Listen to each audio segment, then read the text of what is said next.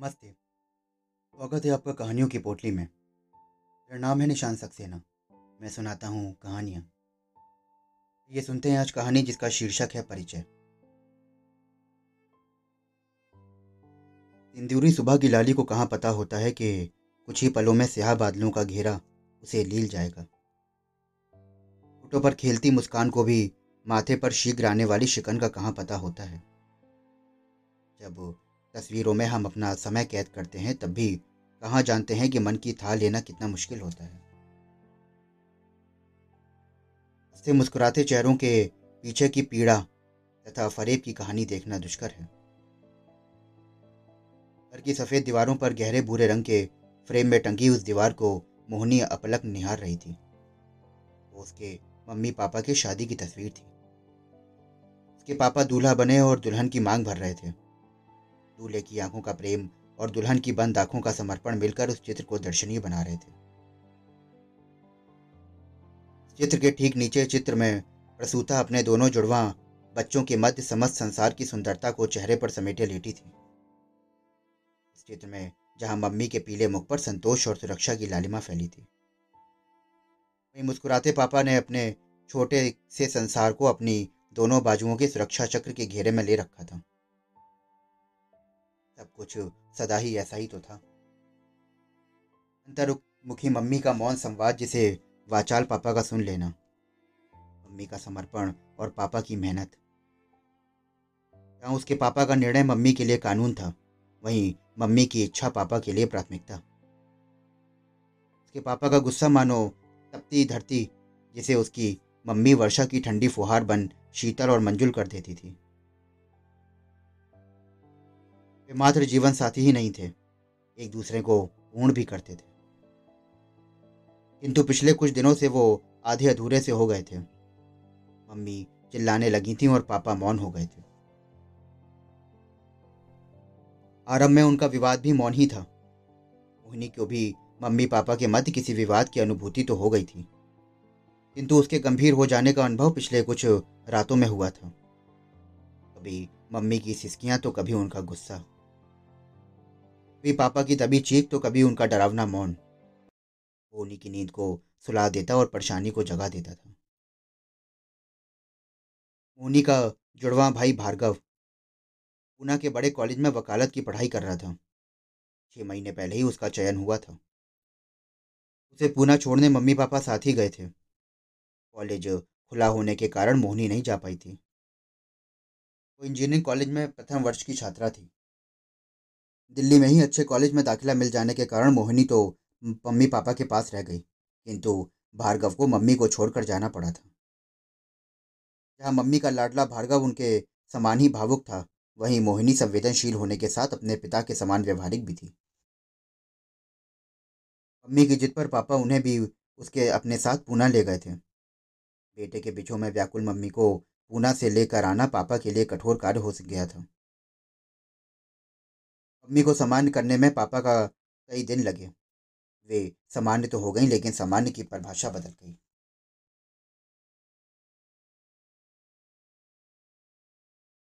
Doorbell की तेज ध्वनि मोहनी को पुनः वर्तमान में ले आई थी।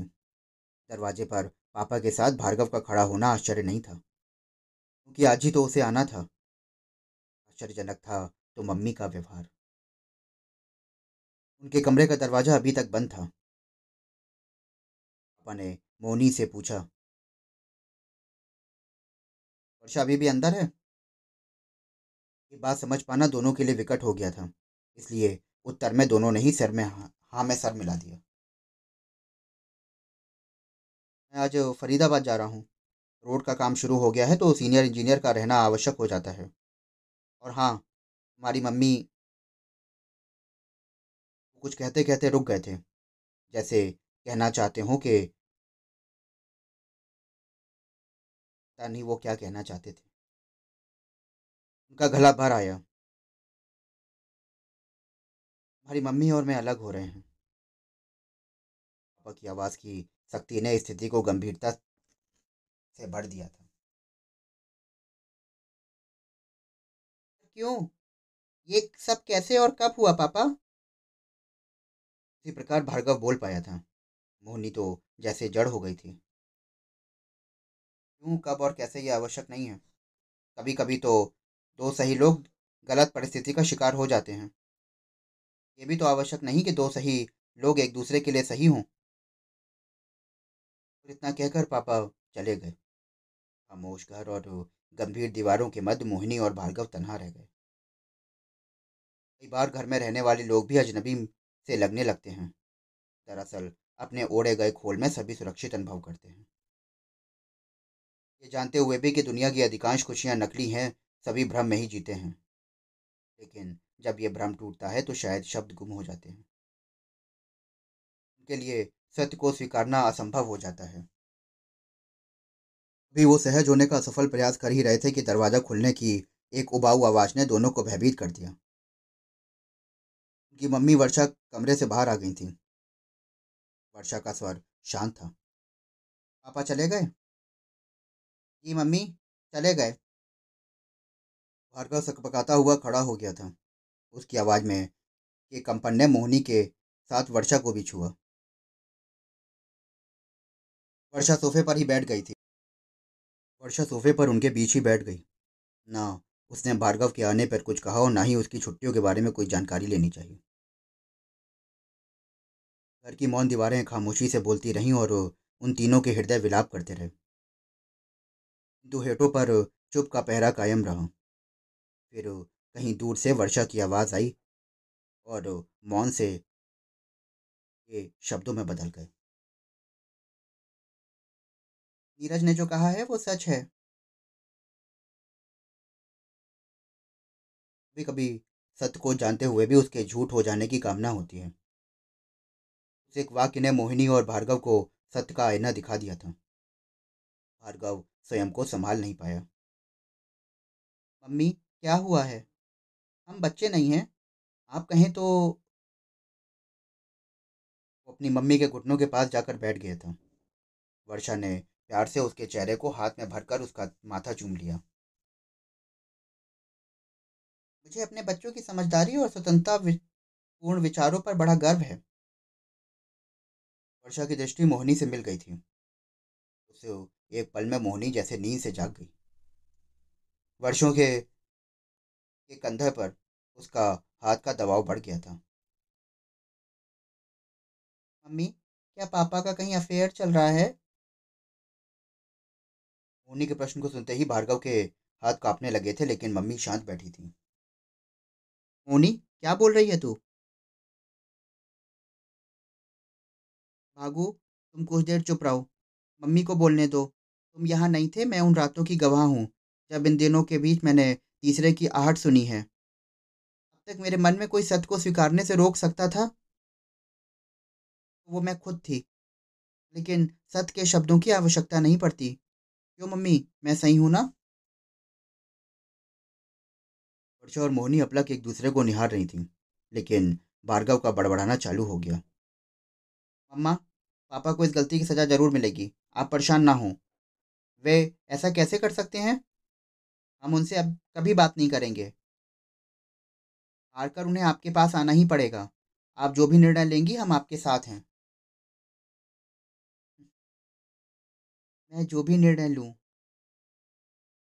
वर्षा ने भार्गव को बीच में ही रोक दिया। जी।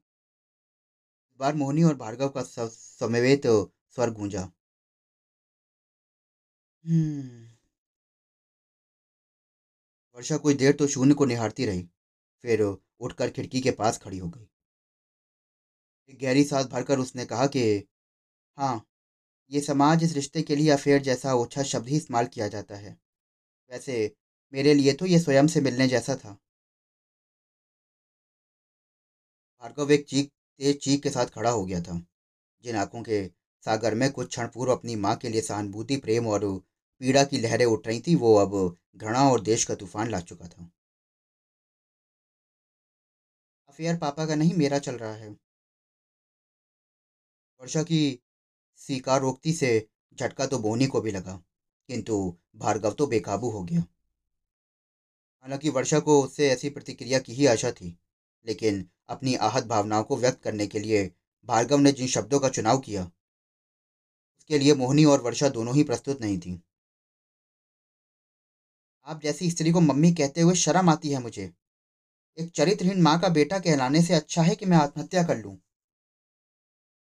अपमान और पराजय की पीड़ा से वर्षा की आँखें भीगने लगी थीं। उसका हृदय फटना चाह रहा था, लेकिन मानो किसी ने भारी पत्थरों से उसे दबा रखा था। तभी शब्दों के मेघों की गर्जना हुई।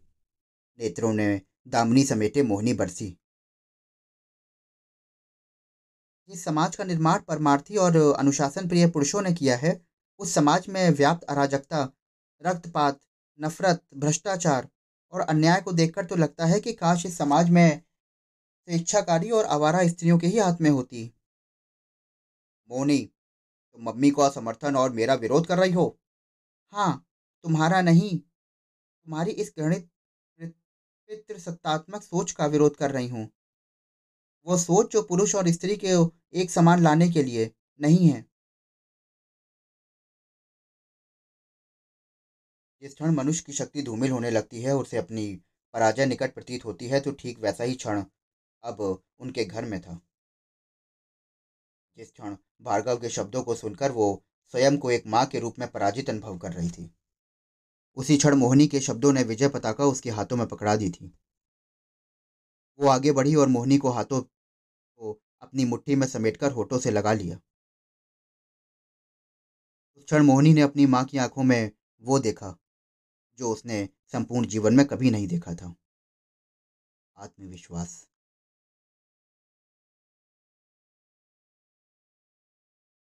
ऐसा नहीं था कि वर्षा अपने बच्चों की स्थिति को समझ नहीं रही थी। वो सब समझ रही थी। लेकिन भरे हुए घड़े पर पानी डालने से पानी बाहर ही आएगा। घड़ा लाख चाहे अपने परिमाप से अधिक पानी का संचय नहीं कर सकता। अब समय आ गया था कि उसके बच्चे भी इस बात को समझ जाएँ।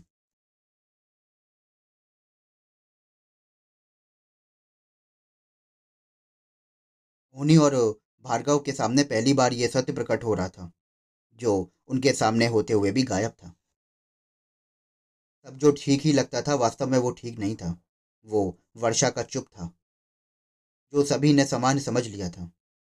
ऐसा ही होता आया था, स्वयं की इच्छाओं को कुचलती वर्षा को कभी कभी किसी ने नहीं देखा था। मोनी पहली बार अपनी आँखों से माता पिता के नाम के चश्मे को उतारकर वर्षा और नीरज के संबंध को देख रही थी। उसे वर्षा का समझौता, उसका समर्पण और अकेलापन ही दिखा। उनके संबंधों में कोई गर्माहट शेष नहीं थी।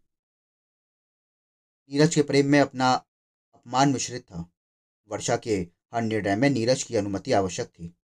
किंतु नीरज के निर्णयों में वर्षा की कोई भागीदारी न थी। यहाँ तक कि एक समय के बाद मोहनी और भार्गव का मन भी महत्वपूर्ण हो गया। लेकिन वर्षा का मत सुनने पे किसी ने कोशिश नहीं की। मम्मी तो वही कहेंगी जो पापा कहेंगे। ऐसा सोचकर वर्षा से अनुमति लेना बच्चों के लिए भी आवश्यक नहीं रह गया था।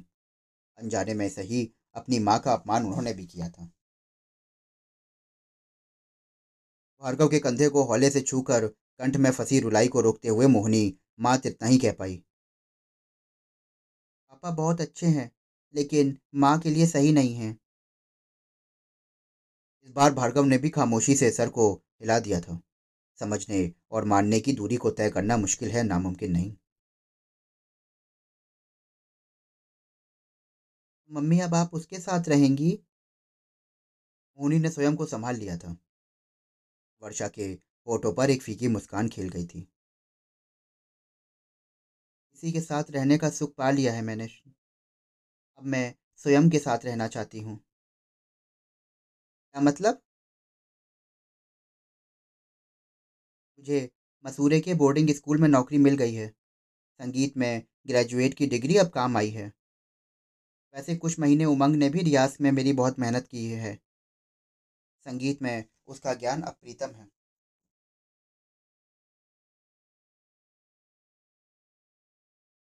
पाँच महीने पूर्व वर्षा ने उमंग की सिंगिंग एकेडमी को ज्वाइन किया था। संगीत की तान नीरज को सदा से ही शोर लगती थी। उसने वर्षा के इस गुण को कभी बच्चों के सामने नहीं आने दिया। जब बच्चे बड़े हो गए तो बड़ी मुश्किल से वर्षा ने नीरज को मना लिया। किंतु अभी तक उसके घर में गाने की अनुमति नहीं थी। शर्तों पे ही सही, पर वर्षा ने जीवन में पहली बार स्वयं को प्राथमिकता दी थी। पहली मुलाकात में ही उमंग के साथ उसने अपने आप को मिला लिया था। उमंग, वो सब कुछ था, जो कभी वो स्वयं हुआ करती थी। उसे मिलना वर्षा के लिए स्वयं से मिलने जैसा था, जहाँ एक अजनबी आकर्षण उसे उमंग की तरफ़ खींच रहा था। वहीं पारिवारिक बंधन उसे रोक रहे थे, हार कर उसने एकेडमी जाना बंद कर दिया। लेकिन वर्षों बाद स्वयं से मिलकर स्वयं में उसने मुँह मोड़ना कठिन हो गया था उसके लिए आज। वर्षा ने उमंग से मिलने की इच्छा को तो चुप करा दिया था, लेकिन जो वर्षा अब जाग गई थी उसे मौन होने से इनकार कर दिया था। वो नीरज की गलत बातों पर सर झुकाने के स्थान पर सर उठाने लगी और वो बोलने लगी थी। मोहनी और भार्गव को कुछ समझ में नहीं आ रहा था। यदि वर्षा नीरज को उमंग के लिए छोड़ रही है तो फिर उसके साथ रहने क्यों नहीं जा रही? मोहनी चुप नहीं रह पाई और उसने वर्षा से पूछ लिया